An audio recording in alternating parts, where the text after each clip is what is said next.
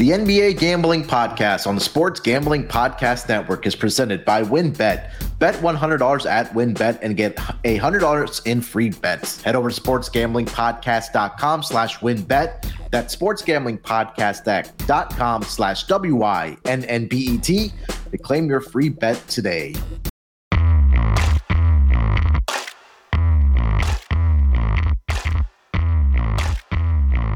Welcome, everyone, to the NBA Gambling Podcast, part of the Sports Gambling Podcast Network. All right, part two of the Eastern Conference win totals.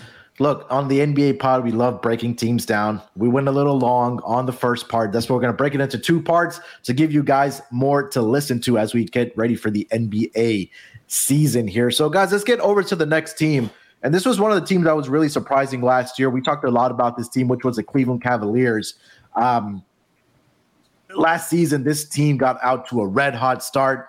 They ended up uh, uh, in the play in tournament, was what I'm trying to say, with a record of 44 and 38. They had cleared their win total by a, a, a, good number last year. I believe they were at 23 and a half or 25 and a half last year. I'll go back and double check that. But this team last year 25 and 16 on their home floor 19 and 22 um, on the road.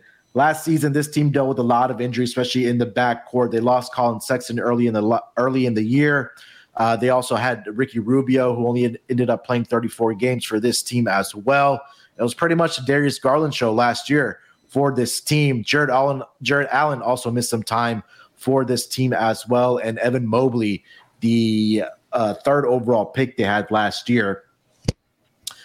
Played 69 games, ended up with 15 points per game, 8.3 rebounds. Jarrett Allen also averaged 16.1 points per game for this team and uh, 10.8 rebounds as well. But Terrell, I'll start with you on the Cleveland Cavaliers. And we talked a lot about on the pods when we uh, talked about the Cleveland Cavaliers of JB Bickerstaff being in the running for the coach of the year. There, this was another uh, market that you highlighted that you got ahead of the market and then this number came down significantly for your JB Bickerstaff. He fell a little bit short, but coming into the season, their win total is going to be at 42 and a half. They they are going to be healthy again in this backcourt.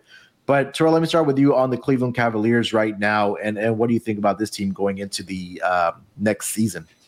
I think the Cavs have cemented themselves as a team that can be a very, very middle road team in the Eastern Conference. Like they can secure one of those back end playoff spots. Maybe, you know, some things, injuries don't go right for them, they're in the play in, but I think that's about as far as it goes. This Cavs team is loaded. They look really, really good. And ultimately, Collin Sexton is probably going to be playing on this team come October. You know, the delay in him signing a new deal or this qualifying offer just kind of tells me that he's either going to get a multi a multi-year deal from the Cavs or he's going to take the offer, finish out this year, and then they're going to figure it out. So I'm I'm all the way in on this Cavs team. I think it's going to be fun. Darius Garland, we know, is the true point guard, and that's kind of what we were waiting to see what happened with Collin Sexton and Darius Garland in this backcourt. Who is going to be the true point guard? Well, that's known. That's Darius. That's Darius Garland, and that's good because Collin Sexton is better as a two guard. He's better as a two guard, and they give them that guard depth in the backcourt. You have the uh, twin towers, triplet of towers that you have down low for them. I think that this is still a really good team that is still really, really well coached, and they're going to find ways to put together. And bringing in Agbaji to help kind of, you know, spread the floor a little bit with the three point shooting and Caris LeVert now coming off the bench, adding another solid guard in that second unit for them. I really, really like this Cavs team. I think that they're going to be a very good, solid team. You may be feeling like you're sweating this over at some point over the course of the season, but they're going to get it towards the end of the season. I like the Cavs to go over. Yeah, Darius Garland, Collin Sexton when he is back, and again, Caris LeVert on this roster as well. Guys that can you know put the ball inside the basket. And one thing last year that you know, kind of stuck out for this team for me was that they didn't have the uh, three point shooting. They addressed that in the uh, draft with, like you mentioned, getting Agbaji uh, to be on this roster as well. And again, this front court is going to be is probably one of the best defensive front courts in the entire league with Evan Mobley and Jarrett Allen. And you look at the depth, Isaac Okoro, you know, they picked they drafted him a couple mm-hmm. seasons ago. Kevin Love is still on this roster as well. He can fill up the basket for you, you know, 15, 20 minutes a night. Um, and again, Ricky Rubio is back with this team as well. So there's a nicely constructed roster. JB Bickerstaff, well deserved extension for this team uh, coming into this next year. But Scott, let's get your thoughts on the Cleveland Cavaliers at 42 and a half.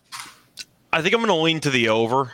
I think it's going to be close because I do have durability concerns with some of their key pieces. We've seen Garland miss time for the last couple of years.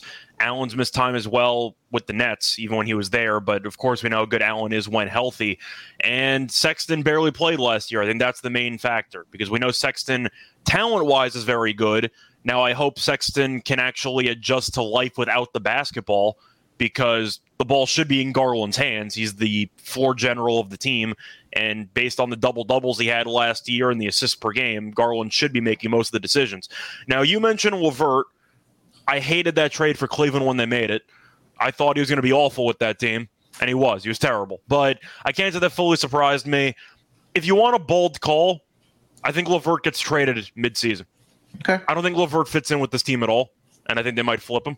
But I do like the over because they had so many guys miss so many games and had really Allen stayed healthy, they would have easily gone to like 45, 46 wins. They were on pace for, I'd say, the upper 40s before Allen got hurt, and then they kind of fell off a cliff at the end of the year. Yeah. But I'm going to go with the over. This team is still extremely talented. Defensively, they're very good the sky's the limit for Mobley. Mobley is just a fantastic prospect who could really blossom into something truly special, and him and Garland together are going to be amazing. But I like the firepower Sexton brings. They got three point shooting from the draft. I still don't think LeVert's a good fit on this team at all, but I don't think he's going to be around for the entire season. I'm going to go with the over. I think the Cavs probably sneak over, finishing with 45 or 46. All right, let's keep it moving here, guys. The next team on this board, the Chicago Bulls. Will you like over or under, just quickly? Uh, on the Cavs, I'm sorry. Yeah. Uh, uh, I do like the over. Okay. I just feel like again, health was a big thing we talked about, like it was last year. And again, you mentioned Evan Mobley; he's going to be a monster, and I love that how they have Jarrett uh, Allen really anchoring as rim protection. You could throw Evan Mobley in that conversation as well. He's a great defensive player as well. And again, like I mentioned, the, the addition of Agbaji, uh, you know, given some three point shooting, especially on the wings, I think that's going to be uh, great. Again, uh, just being healthy for this team, I think that's going to go a long way for them. So I do like the over 42 and a half. I'm, I'm right there with you. I think they get it like to 44 or 45. Uh, uh, 100% agree with you there, Scott. Yeah. Uh, Chicago Bulls last season, uh, they are coming into the season, their win total is set at 43 and a half. Last season, they ended up as a number six seed in the Eastern Conference, finishing the season with 46 wins, um, 27 and 14 on their home floor. Another team that did struggle on the road, 19 and 22 did finish 10 and 6 in the division. Um, last season, you know, they missed pretty much their backcourt was I don't want to say non-existent because they did, you know, deal with injuries with, you know, Alex Caruso, Lonzo Ball missing a significant portion of the season last year. Lonzo only played 35 games last season for this team.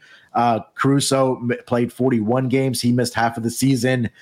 You have DeMar DeRozan, who was absolutely fantastic for this team last year. He ended up uh, finishing with close to 28 points per game. They re-signed Zach LaVine, who averaged 24.4 points per game as well. Vucevic trying to find his way back or trying to really figure out the role on the, on the, on on this roster. He finished up with 17 points uh, per game. Patrick Williams was another guy that they missed last year. He only played 17 games as well. Um, but coming into the season, another team like the Cavs, which should be healthy coming into this year, but is it enough for them to be in the upper echelon or the top five um, area or top five, I guess, uh, bracket for this Eastern Conference here? Scott, what are you thinking for this Chicago Bulls team? So the season really turned for them when Lonzo got hurt because he was mm-hmm. a great defensive player.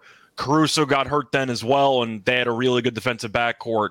Having said that, I'm going to take the under. I think this number is too high. I'm trying to figure out what to make of the superstar dynamic between LaVine and DeRozan. The Bulls' relationship, the fans especially with Vucevic, is really fascinating. There should be a case study because they like him half the time and they hate him the other half, and there's kind of no middle ground in there with Vucevic, but he's going to do his own thing. The issue that I have is that LaVine got hurt at the end of last year. And if you look at him historically speaking, he's an injury prone player and now they're paying him $50 million a year. He played 67 games last year. Uh, he played 58 the year prior. He did play 60 of 63 or 67. I forgot how many games the Bulls played in that COVID year in the bubble. He played 63 games the year prior, 24 games in 2017, 2018, and 47 games in 2016, 2017. So it's pretty safe to assume LaVine's going to miss about 15 games. Best case scenario in any sure. given season. And DeRozan was very, very good, obviously. He was an MVP candidate for about a week. And then I am still concerned that he's aging. And I feel like he really is going to have a hard time duplicating just how good he was last year. I think the Bulls have a good team. They play in a pretty tough division, but I think 43 and a half's a little bit high. I expect LaVine to get hurt. I'm going to take the under, and they win probably close to 41 games. Your boy Andre Drummond doesn't move the needle for you for this team, uh, Scott. He's going to help them rebounding wise, but he's going to come off the bench. So no. But the thing is, do you really trust the durability of the guys that got hurt last year? Because LaVine got hurt, Lonzo yeah. got hurt, Caruso got hurt. There's nothing that tells me that just because they got hurt last year means it's not going to happen again. Sure. So when it comes to injuries, I tend to lean towards unders because you don't exactly know what to fully predict or you can't make a full prediction because you're not sure who's going to miss time.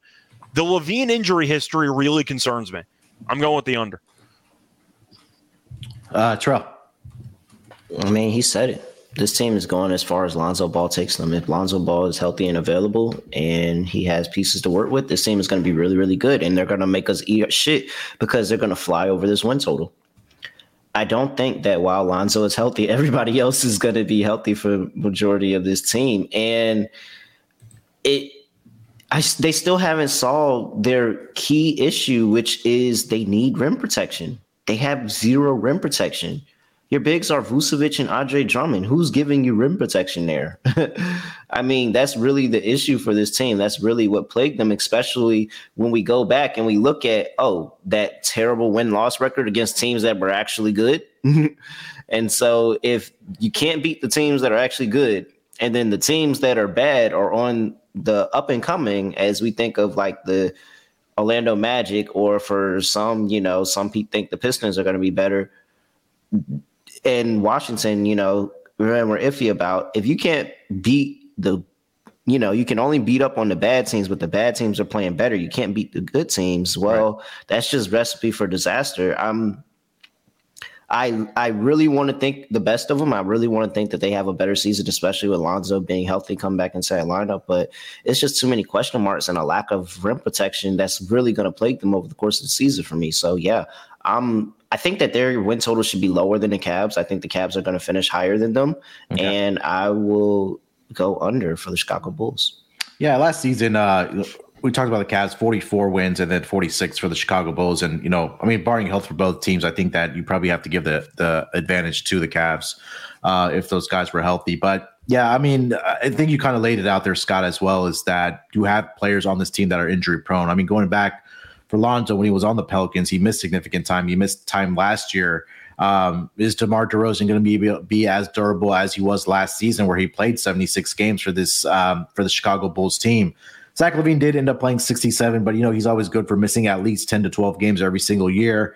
Um, and Terrell, I'd like to make a point that you did make that, you know, the rim protection is, is a big, huge question mark for this team as well. It's huge. When you have like guys like, you know, Giannis, you know, in the Eastern Conference, Jayson Tatum, guys that can get to the basket at will, James Harden, Joel Embiid, and that that that's going to be a very tall task for the Chicago Bulls team uh, on the defensive end. So I am leaning with the under in this on this team as well. This Chicago Bulls last season were my best bet on the over, but I think this t- team just because like what you guys said that the weaker teams are going to get better, and some of the teams that we are about to discuss in a, in a in a in a second here, I think got better as well.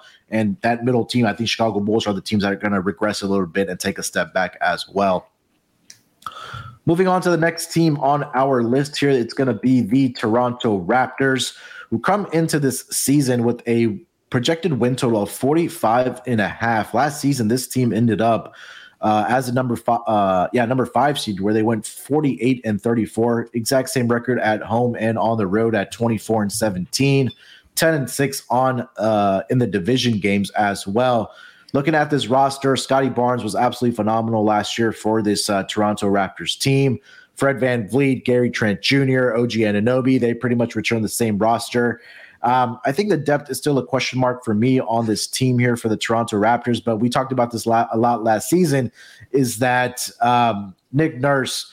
is going to play these starters 40 plus minutes every single night. So it almost seems like they don't really need depth on that roster until somebody gets hurt. But Terrell, let me start with you on the Toronto Raptors here. Win total of 45 and a half. What are you thinking about this team? All right, let's just go through this list here. Last season, 48 34. Season after that, 27 45. Okay. 53 19, 58 24, 59 23, 51 31, 56 26, 49 33, 48 34, all the way back to 2013. Only one time have they not hit this number. And this is with Dwane Casey as head coach. So, so half of those games are Dwane Casey, the other half are Nick Nurse. I'm not fading this Raptors team. I'm I, am i am not fading this Raptors team. The Raptors just always somehow figure a way to be relevant.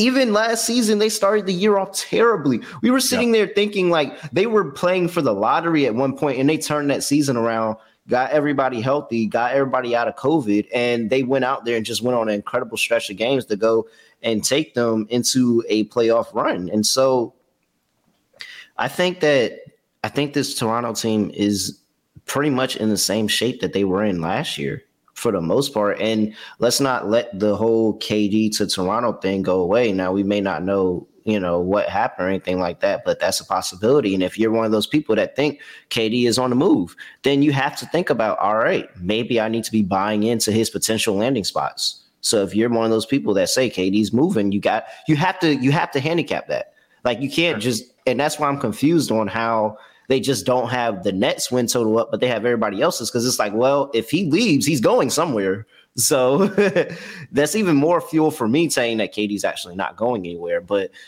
I mean, if he leaves, he's going somewhere. So somebody's win total is going to increase dramatically overnight if it's announced that he's getting there. But I like this Raptors team without KD. I think the Raptors have their system, they have their front office, they have their head coach, they have everything they need. And they sit there and say, all right, we're going to be a pretty good to solid team. I think this is a, a close to 50 win team. Scott. I think this is a 50 win team. I'm trying to look at last year and to try to sum it all up in a vacuum. And I'm going to do this just quickly here. Siakam played in 68 games. VanVleet played in 65 games. Gary Trent Jr. played in 70.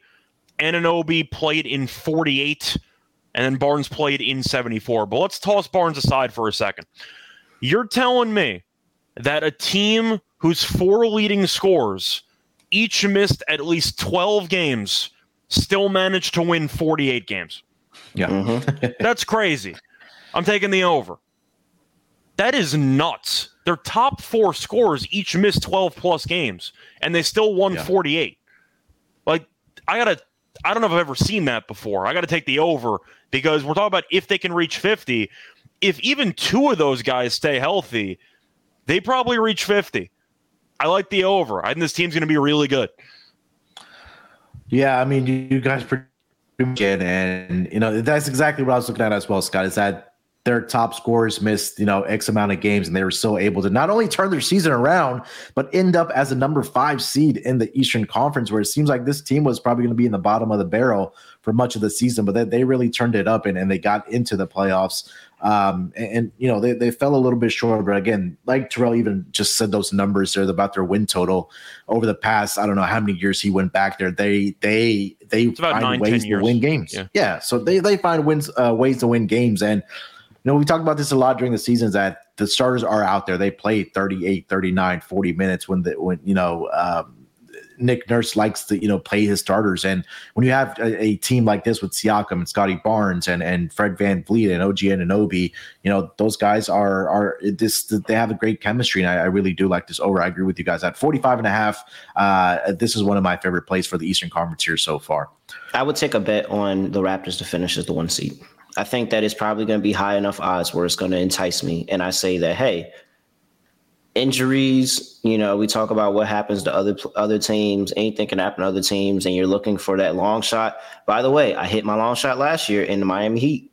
Yeah. So I, I think that there's a chance this Raptors team could finish as number one. In the I'm going to try to look up what the odds are on that. I don't know even know if it's posted, but I am kind of. In- and they have Bo Cruz. I mean, come on, Bo Cruz. We just, we yeah. seen we seen the highlight tape on Bo, Bo Cruz. He had a whole uh, viral trend going around. Everybody's talking about on social media. Bo Cruz is going to come to this team and be an absolute spark plug for them. I like it. I like it. Uh, the next team on the list is going to be the Atlanta Hawks, a big splash move that they did make this offseason by uh, acquiring DeJounte Murray to be in that backcourt with uh, Ice Trey, Trae Young, Villain Trey, uh, whatever you want to call him. But last season, this team ended up with a record of 43 and 39, 27 and 14 at home, struggled on the road again, 16 and 25 on the year. Um, again, like I mentioned, they did acquire uh, Dejounte Murray in this backcourt with Trae Young. They are going to return uh, most of the starters, if not four of the five starters that they did have going back to last season. But I think this was a team for me that it was pretty glaring that they need another playmaker, and they went out and got that player in Dejounte Murray. But looking at this projected starting lineup for the Atlanta Hawks is going to be obviously Trae Young and DeJounte Murray in the backcourt, along with Clint Capela. DeAndre Hunter had a pretty good season last year as well. John Collins was a big question mark for this team. They were trying to trade him, but right as of right now, he is going to be on this roster come next season. But uh, Terrell, let me start with you on the uh, Atlanta Hawks here. Big splash move on DeJounte Murray, win total of 46 and a half. What are you thinking about this team? Yeah, so let's just go ahead and put it in now. Let's get Trae Young's MVP ticket in. Let's get Trae Young's scoring title ticket in. I think Trae Young's going to have a really good season, and it's going to be on Nick McMillan to one be able to work with him and get him a lot of good movement off the ball. Uh, this is the first time that he doesn't have to have the ball in his hand every single possession, and I think that's going to be good for him. It's not no more of him when he passes the ball out of just standing at the top of the key, hands on your hips, watching the play go on. No, you're moving around with the play now. You have DeJounte Murray who can create things for you and you can get some easy baskets. So I expect to see a better version of Trae Young this year, somebody that moves a lot better off the ball and is able to do a lot more scoring than just trying to make it and create for himself. However, with that being said, it just means that there's no defense on this team whatsoever at all, period. And this is going to be a, a horribly defensive team as they've been over the past couple of years. And, you know, it's really only a handful of guys that take defense serious here. It didn't get any better with DeJounte Murray coming in. I expect this team to be a barely over 500 team, but not enough to hit this win total. I think they cap out at like 43, 44 wins just because it's too many times that they just let teams score 110, 120 points on them. I'm going under for the Atlanta Hawks, even though I do like Trae Young's outlook for this year. I think Trae Young is going to be really, really good. But the only way a scoring title is really what I feel like he's after. And what he, what he can achieve. MVP is just like, hey, okay, if the Hawks are good, then then he'll be in it for MVP. But I don't think that they're going to be that. I, I don't think that they're going to be that good. I think I'm going under on the win total, and then I'm going to sit on a Trae Young MVP ticket just as a kind of hedge. Scott, Atlanta Hawks. Yeah, just for some housekeeping stuff first. Uh, I found I couldn't find the Raptors to be the one seed, but I found them to win the division at plus a nine hundred. Mm, okay. Yeah. Yeah. So that I so that I found just for some housekeeping on Toronto. Then for the Trae Young stuff, for him to be the scoring leader, I found plus seven fifty, and MVP odds I don't see in front of me. But Let me see if I can find that either way, I found Trae Young to lead the league in scoring at plus 750, but the Raptors won at 9 to 1 to win the division. I think definitely has value to it. And if you want to play it safer with Trae Young, his points per game over under is set at 28.3 points per game. Uh Trae Young MVP 35 to 1. Okay. So, yeah, that's just that's the housekeeping stuff. I have a really hard time evaluating this team and I actually found this to be the toughest team to evaluate for win totals in the entire conference because I really don't know how the dynamic between Trae Young and DeJounte is going to go. Now, DeJounte, I actually think is a pretty good defensive guard. He was an all NBA second team defensive guy in 2018, and he actually led the league in steals last year. He is a pretty good defensive guard. Now, mm-hmm. I'm not sure if he's going to be able to cover up for all of Trae Young's. I can't even call it defense, whatever he does on the other end. But I think the I think the key to this team, which you touched upon with the starting lineups, it's going to be Hunter. I Yes, think Hunter's yeah. the key to this team. Right. Because they got rid of Huerter, and Hunter, we know, is worst case scenario the second best defender on the team, arguably the best defender on the team. And Hunter's battled injuries for the last couple of years, really since he came into the NBA. If you think Hunter stays healthy, you take the over because I think this team's going to be very good defensively if Hunter can stay healthy. I have my doubts. Plus, DeJounte Murray was handed the keys to an awful basketball team for the last couple of years. Are we sure he's going to be able to do anything off ball? Are we sure Trae Young's going to want to do anything off ball? I mentioned the issue with the Knicks. A lot of their best players need the ball in their hands. I think the Hawks are the same way. I think there's going to be some growing pains offensively because I've never seen DeJounte work off ball, and I know I have not seen Trae Young work off ball. I think it's possible, but but it might take some time to actually get going. I think I'm going to lean to the under. I'll put them at 44. I think this team will be good, but I really think it's going to take some time for the chemistry to fully gel with this team because John Collins also wants the ball in his hand. So there's a Mhm. couple of egos on the team. I'm going to go with the under, but I think it's going to be pretty close. I think it's a good way to middle this. I think kind of wait. It's going to implode early on in the season. I don't think that they're going to have it figured out early in the season. I think they're going to struggle in the first month in January. Yeah, and that there's a time that if you want to get in on an over, you can do that and get in on an over at a at a way better price and a way better number. If this Yeah, number think- dropped to ahead, Scott. 42, if this number dropped to 42 and a half, 41 and a half mid-season, I'd probably take an over. But for this number, I got to take an under. Yeah, I think when you bring in a guy like Shante Murray and, and you hit the nail on the head, there's that you got to figure out the chemistry with these two players, and it's going to take time on the court, obviously, to figure that out. You know, we saw that dynamic when you know the Rockets got Chris Paul with James Harden. They started playing him off the ball when he brought in CP3. Same thing with Westbrook and Harden. It took a while for them to you know figure out that chemistry, and then when they got it going, they got it going. So I think that's a great call there by Terrell. Is that when you have updated win totals for the regular season, I think Atlanta Hawks are one of those teams where you probably want to wait for a a a a win total during the season where this number may like you said, Scott if it gets down to 44 and a half or 42 and a half that's where you kind of want to come in and take that over if you want to take that. But um yeah I feel like this number is, is, is spot on for me. If I had to lean I would also agree with Scott here probably taking the under um, for this team but I definitely want to keep an eye on this uh, Atlanta Hawks team when the season does start and where their updated number is going to be maybe after you know 10 games during the regular season when we are doing the uh, NBA pods I don't trust Hunter to stay healthy. That's really what it comes down to. And since they Yeah. got rid of Huerter, I don't exactly like their wing depth, particularly at the forward position. All right, guys, four teams left on the board here. Let's try to uh, go through it quickly. Miami Heat, 48 and a half coming into this season, fell a little bit short. Uh, last season, uh, health was a concern for them, especially in the playoffs for this team. Uh, pretty much bring back the same roster with Jimmy Butler, Kyle Lowry, Bam Adebayo. They ended up as a number one seed last season in the Eastern Conference, 53 and 29, 29 and 12 at home, 14 and 17 uh, at home. Um, again, health was a question for this team last season. We saw Kyle Lowry being in and out of the lineup with health, uh, with with some health, uh, sorry, with injuries and also some personal stuff that he was going with, and he was out for personal reasons. But they pretty much returned the same roster here. They get Oladipo back. Max Strus, you know, was a surprise for this team last season. But I think the pressure really falls on guys like Duncan Robinson and Tyler Herro, especially Duncan Robinson, who just didn't have a great year after signing a huge contract for this team coming into um, the season last year. But Scott, let me start with you with the Miami Heat here. Uh, pretty much same roster is back. What are you thinking about this team? Do you think they regress or they're going to be right back where they were last season?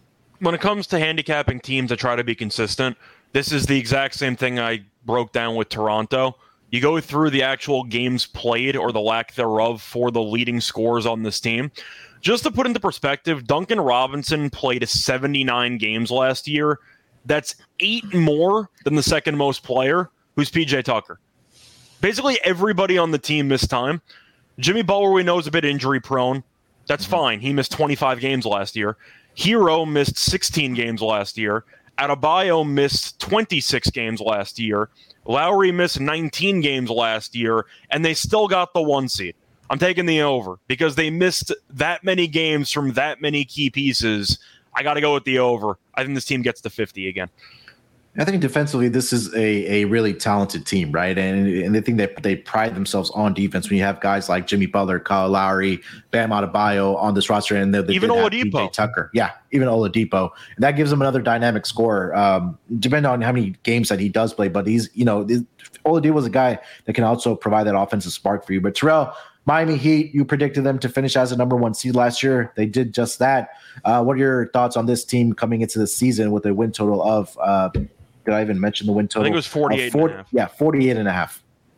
I think they're I think they're still in good position. Now we're getting into the point of the Eastern Conference where you're basically deciding who you think is going to be at the top and who you think is going to drip, you know, a little bit closer to the middle or the bottom of these playoffs. And I think I like I see more situations where the Miami Heat is closer to the top as a one, two, three seed rather than anything else. And it's just because one, I know they have a tremendous coach who is going to get the best out of all these players, not just the first round picks or those guys that are high draft picks. He's getting the best out of those guys that went undrafted and they're performing. And so when you just talk about Gabe Vincent and Max Strus, who lit it up last year and really, really good pieces last year, they're still here on this team. Yes, you lost PJ Tucker, but you still have a really, really good roster. And availability is the best ability. And so as yep. long as they can stay healthy, I think that this team is still one of the top teams in the East. Give me the Miami Heat over his win total. Yeah, I'm right there with you guys. I mean, the the the, the chemistry is still going to be there. You're not working any new pieces. Scott highlighted the guys that missed the amount of time. Um, and again, defense wins you ball games. And I think this is that's really the identity for this team. They score enough points. They have the guys that can put the ball in the basket. But I think what separates I think the Miami Heat from seeing the other teams is defensively. They're just a very very good team, and I do like the over for this team as well. It's one thing if one or two players misses 15 plus games their top four players really missed that many games and they still won 53. I think this team totals, I think this win total is disrespectful, to be honest. Yeah, it is. I, and I, I agree with you 100%. And I think, you know, that's why all of us are on the over here. I think this is going to be another 50 win team uh, coming into this next season. Uh, the next team on the list here, guys, the Philadelphia 76ers with a win total of 49 and a half. Um, some big roster moves, or not big roster moves, but they do obviously get James Harden back. He he opted out and came in with a um, he took a lesser deal to improve the roster, quote unquote. Uh, they brought in PJ Tucker. They brought in uh, Danuel House on this team. Tyrese Maxey is obviously back with this team. He should take another step forward. 51 and 31 was their record last season. They finished up as a number four seed, 24 and 17 at home. And they were a very good road team last year as well, 27 and 14. 32 and 40 in the conference last season. And looking at their depth chart or the projected starter for this team, you're pretty much running back everybody else, and you just add PJ Tucker as that power forward for this team that gives you another great defensive player. Uh, De'Anthony Melton, Matisse Thybulle, Georges Niang, Danuel House, like I mentioned, is also back with this team as well. But uh, Terrell, let me start with you on this team with the Philadelphia 76ers that have championship aspirations with guys like James Harden, Joel Embiid on this roster. What are you thinking about this team coming into this season? So for the Philadelphia Rockets, um, I should have mentioned just, that.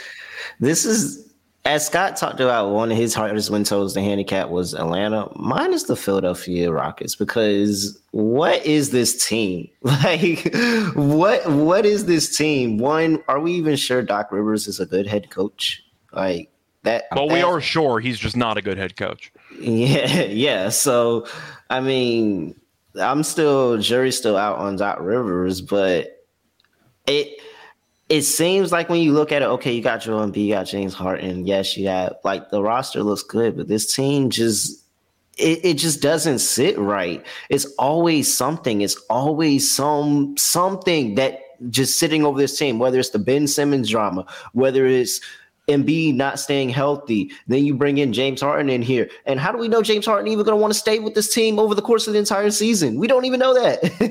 we don't. Well, he brought his boys in. I think he wants to say is when he brought his guys like PJ Tucker and Danuel House onto this roster. I mean, I don't know, man. I just we've seen we've seen this roster, you know, before, and now you add Joel Embiid, which makes it a lot better. But I just it's always something with Philly. It's always something with Philly. I'm going to lean over because there's not too many reasons why not. This really should be a really good team. And when they start to put all this together in gel, they they could eke in, you know, right where they were last year, especially when you think about Joe Embiid trying to put together that MVP season and trying to go and grasp that MVP trophy for the first time. They're going to have to have a good record.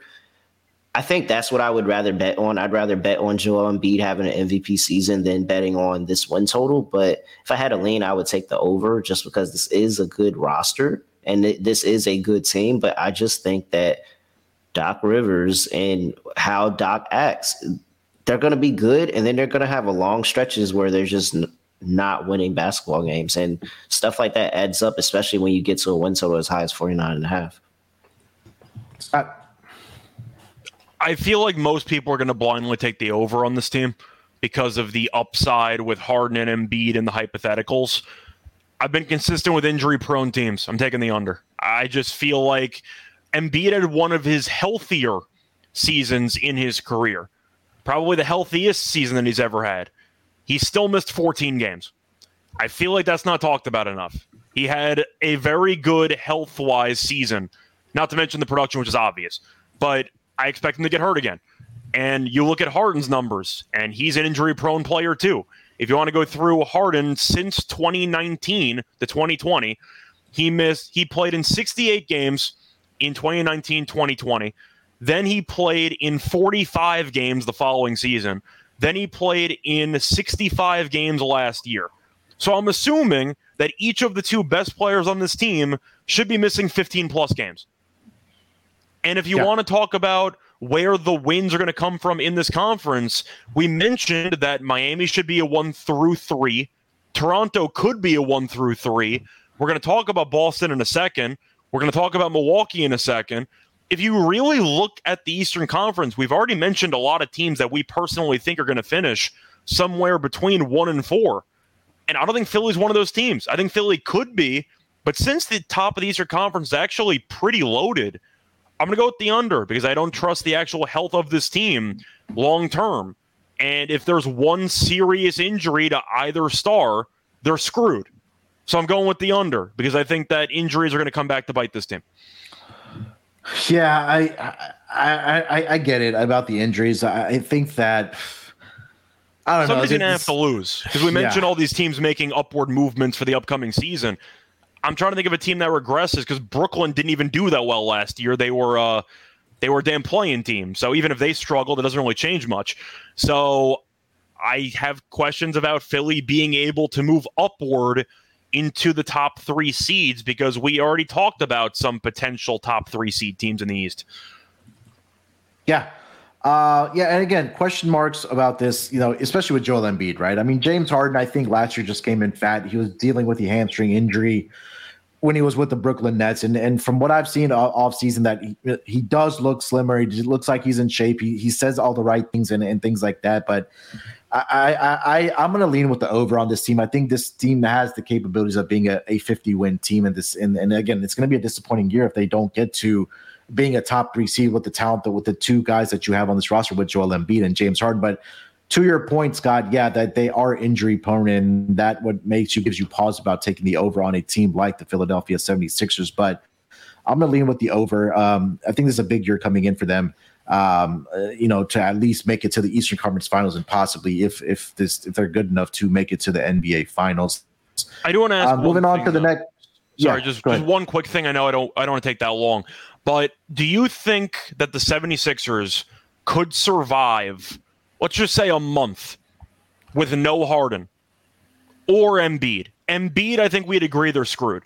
But if yeah. Harden's out for a month, do you think they can play 500 basketball? I think with Maxey. Yep. I think they can. I think okay. they can. I'm just saying because that yeah. might present itself and that might be the main month that you have to focus on for this win total. That's why I brought it up. Yeah, I think so. Um, all right, two uh, two sorry, two teams left here, guys. Let's get over to the uh, Milwaukee Bucks. Win total of 52 and a half coming into this season. Last year, they finished up as a number three seed, falling short of 52 and a half. They finished up with a record of 51 and 31 last season, 27 and 14 at home, 24 and 17 overall uh, on the road. They were a great division team going 12 and 4. And, you know, we saw last year that the injury to Khris Middleton kind of really derailed their um, championship aspirations, where they did get beat by Boston uh, in a seven game series, where I think that Milwaukee did have an opportunity. But, um, you know, looking at this roster coming into this season, you know, you have another year of, of obviously Giannis, the, the multiple time MVP winner. Khris Middleton is going to be back. Jrue Holiday, obviously, back. You have Grayson Allen at the two guard position. It's pretty much the same roster that they have. They also got back Bobby Portis, a fan favorite there in Milwaukee. Um, this team just finds ways to win games. The number is at 52 and a half for this upcoming year. Scott, let me start with you with, with the Milwaukee Bucks. What are your thoughts on their uh, win total coming into this year? So Terrell and I have gone on record several times, almost all the time last year. We think their bench is atrocious. Right? we've mentioned it, and we've mentioned we've mentioned it in the past. They really haven't done anything to fix it. But I am going to look once again at the games played, and I'm going to try to see what I can do in terms of extrapolating that for this season. Giannis missed 15 games last year. Middleton missed 16 games last year, and Jrue Holiday missed 15 games last year. And with each of the top three guys missing 15 plus games, this team still won 51 games. I don't like the bench at all. They have Ibaka, who's a lost cause, who might get minutes, might not, but they got rid of DiVincenzo, who would have been a pretty solid piece on this team. Yeah. I think I'm going with the over anyway, because the big three missed that much time and they still won 50 plus games. I think they win 55. Uh, yeah, I mean, uh, yeah, not much for me to add. I mean, when you you return the same roster, they have that championship pedigree. Um, I mean, Giannis, we know, just just a freak. Uh, yeah, you mentioned, uh, yeah, you guys have talked about it that the bench is a question mark, but I got to assume they trade for somebody during the season. Yeah, they will, and they're they're not afraid to make that move, especially when it comes to their trade de- trade deadline. If they need to upgrade their roster at that uh, at the bench uh, to add some depth there behind those guys, but yeah, I, I think this is going to be a team that's again going to be right that right up there in the Eastern Conference. I do like the over for the Bucks uh, in this uh, Eastern Conference as well. Terrell, uh, thoughts on the Bucks here? Milwaukee, Milwaukee, Milwaukee. That bench is so bad when you look at it. It's so terrible. It is, but what I do like for them is I like their 24 pick in the draft, MarJon Beauchamp. And I I think he can be potentially, if they decide to utilize him, he can be one of the answers that they were looking for coming off that bench that be able to score the basketball and be really, really good. And but you had me at Giannis. You had me at Giannis missing 15 games. I don't think Giannis misses 15 games. Giannis doesn't miss games. Giannis tries to go out there and play every single damn game. And they've been resting him more in the last couple years. Yeah, now, so. yeah. So uh, I, I don't think Giannis misses 15 games, and that's that's enough. I think this team is we know what Milwaukee is. Milwaukee is a team that they're going to have a really, really good regular season. they're going to have, like, we're not mm. going to question that. They're going to have a good regular season. And so that's why this number is inflated as much as it is to 52 and a half. But I think Milwaukee is one of the, the teams that, like Scott said, can get to 55 wins. Give me Milwaukee over the win total. Yeah, uh, again, I agree with you guys. Everything, everything that we just said there. Uh, Milwaukee, I think they'll just again be back in contention again uh, in the Eastern Conference. Getting over to the last team, the defending Eastern Conference champions, the Boston Celtics. Uh, mm-hmm. Last season, this team ended up with, I believe, it was 51 wins. Um, yeah, 51 and 31. They were they finished as a number two seed. Obviously, get to the Eastern Conference Finals. Um, this season, their win total is projected to be at 54 and a half. They've been in the rumors for Kevin Durant over the past several weeks. Um, Who hasn't? Past month, we can say. Um, but uh, this roster pretty much returns the same guys. They did add Malcolm Brogdon. I like the depth that they did add with Brogdon. He's another playmaker, a guy that can score baskets as well. And Gallinari. And Gallinari. I was going to mention that. No defense with Gallinari, but when you when you can add a spot up shooter, a three point guy uh, in Gallinari, I think that's gonna you know only make your roster even better. But uh, Terrell, let's start with the Boston Celtics. I know you were not very high on them last year, but what are your thoughts on them coming into this year with a win total of 54 and a half? Yeah, they just got screwed because they they got screwed because their win total is so high. And it's hilarious. Now, one, everybody knows I'm not about to bet a Boston over. Come on, get the fuck out of here. Like, let's be serious now.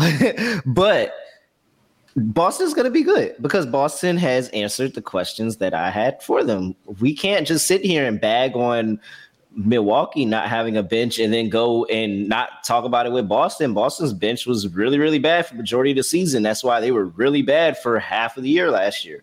And they can't have a half of the season that they had last year and think that they're going to get over 55 wins. 55 wins is a lot. Like that's a lot of wins in the, in the NBA. That's not an easy feat. And so I don't know if it's the Kevin Durant rumors that he could be going or what what is driving this win total all the way up to 54 and a half? But i don't think that they're one of those top teams where they can be a i'm sure that they can get to a 50 win team. I do think that boston has the potential to be a 50 win team for sure. 55 is where i draw the line i'm going under.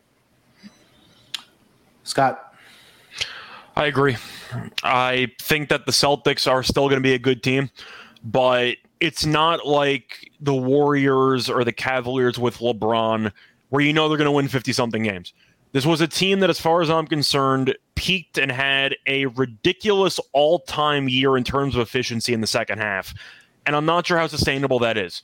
It seems mm-hmm. like all the stars properly aligned. I still have some chemistry concerns between uh, Tatum, Brown, and Marcus Smart. I think that could be an issue over the course of the season. But for me, I think that this team was so close to the mountaintop. I expect them to naturally regress. I think that this team, of course, had some good off off-season moves. They picked up Brogdon. The issue is he's never healthy, so I'm not sure how much of an impact he's actually going to have. And I do think if we talk about all these teams in the East that are going to win a bunch of games, we need one or two teams to regress. I think Philly's going to be one of them, and I think Boston's going to be the other because I think Boston cares more about doing well in the playoffs. And from what we saw in the playoffs, home court advantage really didn't mean anything for that team. They were really good on the road. So I think the Celtics might actually be resting players late in the year to keep them healthy, which could mm-hmm. potentially kill an over. I think they could get to 50, but I'm going to go with the under. I think this number's too high. Yeah, this number is way too high. I mean, 54 and a half. I understand that they won the Eastern Conference last year, but 48 and a half, we can talk about it. 54 yeah. and a half, I think, is not a discussion. And even the number one team last year, the Miami Heat, won 53 games. So, I mean, do we really see an improvement of what three and a half more wins for this team? I mean, the Kevin it's Durant, because of the pace in the second half. That, that's yeah. why. I mean, yeah and they were good. And like you mentioned, they were good at home last year, twenty eight and thirteen. In the in the conference, they were thirty three and nineteen. But I mean, just, just, not in the playoffs. They were awful at home in the playoffs. Yeah, and again, I, I just don't think that. I don't think the number one seed this season. Again, I think it's going to be four teams that are going to have 50 plus wins and i don't I think number one seed is going to be like it was last season where they have 50 354 wins as a number one seed just because the, the Eastern Conference is going to be so competitive, especially with those top five, top six teams yeah. uh, as well. So, um, yeah, I agree with you guys about the under on this Boston Celtics team as well. Uh, before we do give out one early best bet on the Eastern Conference win totals, I know we'll, we'll dive into it more when we do team previews and division previews. But before we get over to the um, I'm sorry, the best bet segment, let me tell you guys about the newest sponsor on the Sports Gambling Podcast Network. That's going to be Drink Coffee. Look, I'm not a coffee drinker, but I have a lot of family members and and you know friends that are. And, and Drink Coffee, they do it a different way. Uh, over at Drink Coffee. They they work with independent roasters around the country to really find what your taste and what your taste buds uh, like in, in terms of coffee tasting. And if you go over to their website at drinkcoffee.com, they're going to uh, help you and they're going to specialize and find and someone to work with you to find that exact taste that you are looking for. Like I mentioned, they do connect customers to the freshest and best tasting coffee they've ever made at home by partnering with a country's best craft roasters. They also are going to work with you, like I mentioned, and they have 60 different um, roasted beans that they can send you from those small businesses who pay farmers fair prices sustainably source the greatest beans from around the world. And like I said, whether your friends are coffee snobs or you're a coffee snob yourself, Trade's real coffee experts personally taste over 450 roast to help you and recommend you the best tasting coffee. So what you have to do, all you got to do is right now, Trade is offering new subscribers a total of $30 off your first order plus free shipping. But that's only going to happen if you go to drinktrade.com slash SGP. That's more than 40 cups of coffee for free. Get started by taking their quiz at drinktrade.com slash SGP and let Trade find the coffee you'll love. That's drinktrade.com slash SGP for uh, $30 off and free shipping. And last but not least, we're also brought to you by Dave. What is Dave? Dave is that one extra hand that you need to help kind of put you over the top if you're, you know, you need that little extra cash. And we all do sometimes. Whether it's to pay some medical bills, catch up on bills, you need to buy a wedding present, your car is making those funny noises and you need to get a car repair. That's where Dave comes in. Dave is a banking app that helps you get up to $500 instantly with extra cash. That's more money to fill your tank, to buy, uh, again, gas is expensive. We saw that over the summer.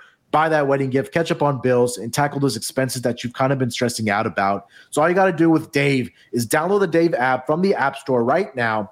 That's D A V E. Sign up for an extra cash account and get up to $500 instantly. For terms and conditions, go to dave.com slash legal. Instant transfer fees apply. Banking provided by Evolve member FDIC. Their future, you will thank you. All right, gentlemen, let's wrap this up strong. Let's identify one best bet that we want to give out early here for a win total in the Eastern Conference. Terrell, I'll let you leave this one off, my man. Uh, what is your best bet uh, for an early season win total in the Eastern Conference? I mean, come on, guys, come on. Like you get, you're gonna give me the Boston Celtics with the highest win total on the board, and you're gonna ask me what's my best bet. Of course, I would tell you the Boston Celtics under 52 and a half, 54. Oh, excuse me, 54 and a half. Yeah, 54 and a half win total. I'm sorry, it's too much. Now, do I think that there's regression in how terribly bad that they were in that beginning of the season? Yes. But do I think there's regression in how good they were at the end of the season? Yes. Does that equate to over 55 wins? I don't think so. This Eastern Conference is way too loaded. I like too many teams at the top of the conference, and we didn't even talk about the Brooklyn Nets that with or without Kevin Durant, probably with, I still think is going to be a formidable opponent in the Eastern Conference for at least some point in time in the season. And so I I just don't see the only team that I think could even have a chance of getting 55 wins in this conference is the Milwaukee. Bucks. Yeah. yeah, the Bucks with the outside chance of Toronto. Yeah. But the outside of that, and Toronto, I really don't even like that much to get that high. I think if Toronto wins, it's because everybody in the Eastern Conference was down. But it's really just Milwaukee. So yeah, I'm I'm not I'm fating this. It's the highest win total on the board, and I'll take my chances. I got 55 games, so I think that's a big leeway for me. Scott, best bet. I'm really torn on this one because I really wanted to pick Toronto as my best bet, but I have to at least acknowledge how difficult that division is. That's a lot of division games. Uh, yeah. Toronto is tempting, Milwaukee's tempting, Miami's tempting, even Orlando's tempting, to be honest. But I think I'm going to go with my instincts here. I'm going to go with Toronto. I just really love the chemistry and cohesion that the franchise has really built with the core. And I like how the entire core is back. They missed a bunch of games last year. They still won a bunch of games with despite missing the, a lot of key players. And I think Scottie Barnes is really, really good. And yeah. I expect him to continue to grow. I don't know if his ceiling is Evan Mobley ish or close to it, but Barnes is a really damn good player. And I think it, as he continues to develop his skills and as the rest of the core continues to potentially play more games, because I mentioned before the top four scores missed double digit games, I think this team probably could win 50. But for a win total of 45 and a half, and based on Nick Nurse's history and even Dwane Casey's history with how good this team has been in the win loss column, I'm going to go with the over with Toronto. I think they get worst case scenario, in my eyes, to 47. That's above this win total. So I'm going to go with the over. Yeah, Toronto. I also did like. Uh, I was going to give that as a best bet as well. I'll co-sign that with you, but um, I'll you know what? You mentioned that last team there that's at the bottom of the barrel. Orlando Magic, 26 and a half. Um, we talked about how, you know, the three levels of this team, three and D guys, the backcourt and the front court. I think all three of those at least, you know, uh, check mark those boxes for me. And and I understand that they're a young group and they're just going to still figure some things out. But I think that this this roster has so much talent, and they have a great head coach to kind of put them in that position to win ball games. Um, again, I know the win is at 26 and a half and they're projected to finish as the second worst team in the Eastern Conference, but I think that this is there's a way where this team gets to 28, 29, possibly 30 wins with the roster that they do have. Obviously, with any team health is a concern. When we talk about Cole Anthony, Jalen Suggs, Wendell Carter Jr. in the front court, you added the number one overall pick that we I think we all agree is the most pro ready guy. We saw we saw flashes of that in the uh, summer league with Paolo Banchero. I, I, think this team is primed to win some games. You know, they also had, again didn't mention Franz Wagner as well. So they have a lot of great talent on this team, great pieces. Even Markelle Fultz off the bench last season looked pretty good for this team. So that's another piece that they're going to have off the bench for this team. We talked about Gary Harrison, Terrence Ross off the bench as well. So I, I do like the upside of this Orlando Magic team. Give me the over 26 and a half for the Orlando Magic as my best bet uh, for this Eastern Conference uh, win total early uh, early predictions, gentlemen. And you just said it, by the way. You, just said Orlando has the second lowest win total. I think we would all agree Orlando is not the second worst team in the conference. Yep. Yeah, I agree one hundred percent. That's how I look at it. All right, guys, that's going to do it for this early looks at the Eastern Conference win total. We broke it up into two parts for you. We nearly went about two hours here talking about the NBA. And, uh, you know, we love talking about the NBA. You guys know it when we do during the regular season, but it's right around the corner. I know football is on the horizon here, but we're going to be gearing up for NBA. So we'll have more NBA pods coming out. Um, so we broke this up into two parts for you guys. But, uh, Scott, anything else before we get out of here, my man? Not really. Uh, if you complain about an hour and 55 or two hours of basketball content, that's norm for y'all. I was going to say we haven't uh, had a show in about a month and a half, that's so true. we're just, we're just making up for lost content, and uh, we're looking forward to producing more of it. I know we're going to do the Western Conference, which yeah. might take seven hours. We'll see what happens, but still happy to talk some NBA. Of course, still doing WNBA stuff with Terrell. We got the playoffs. We're doing a fantasy podcast at some point Gang later shit. in the week as well. Should be fun. I got tennis going on. We got a lot of stuff going on. A lot of it's a great time to be a sports fan. A lot of stuff going on, but I'm happy to be a part of it all. And you can find me on Twitter at Rachel Radio. Terrell, anything else, my man? Uh, fuck Boston. That's it from Terrell. Follow Terrell on Twitter at really real underscore underscore. Uh, if you're not already following the NBA Gambling Podcast account, I think this is a great time to do so. Make sure you follow it at SGPN NBA. Like uh, Scott said, a lot more content is going to be coming very, very soon as we itch ever so closer to the NBA season and NFL. Uh, I forgot and, to mention yeah, the NFL. NFL Gambling my, Podcast as yeah, well, the newly launched. So if you're not tired of our voices, you can hear myself, you can hear Terrell, Scott. We're all over the uh, uh SGPN network with the newly launched uh, Sports Gambling Podcast Network uh, show with the NFL Gambling Podcast. Thank you guys so much. Like I said, we'll be back next week with the uh, Western Conference uh, win totals. We'll take a look at those. Till then, good luck with your bets. Let's break these books off and let it ride.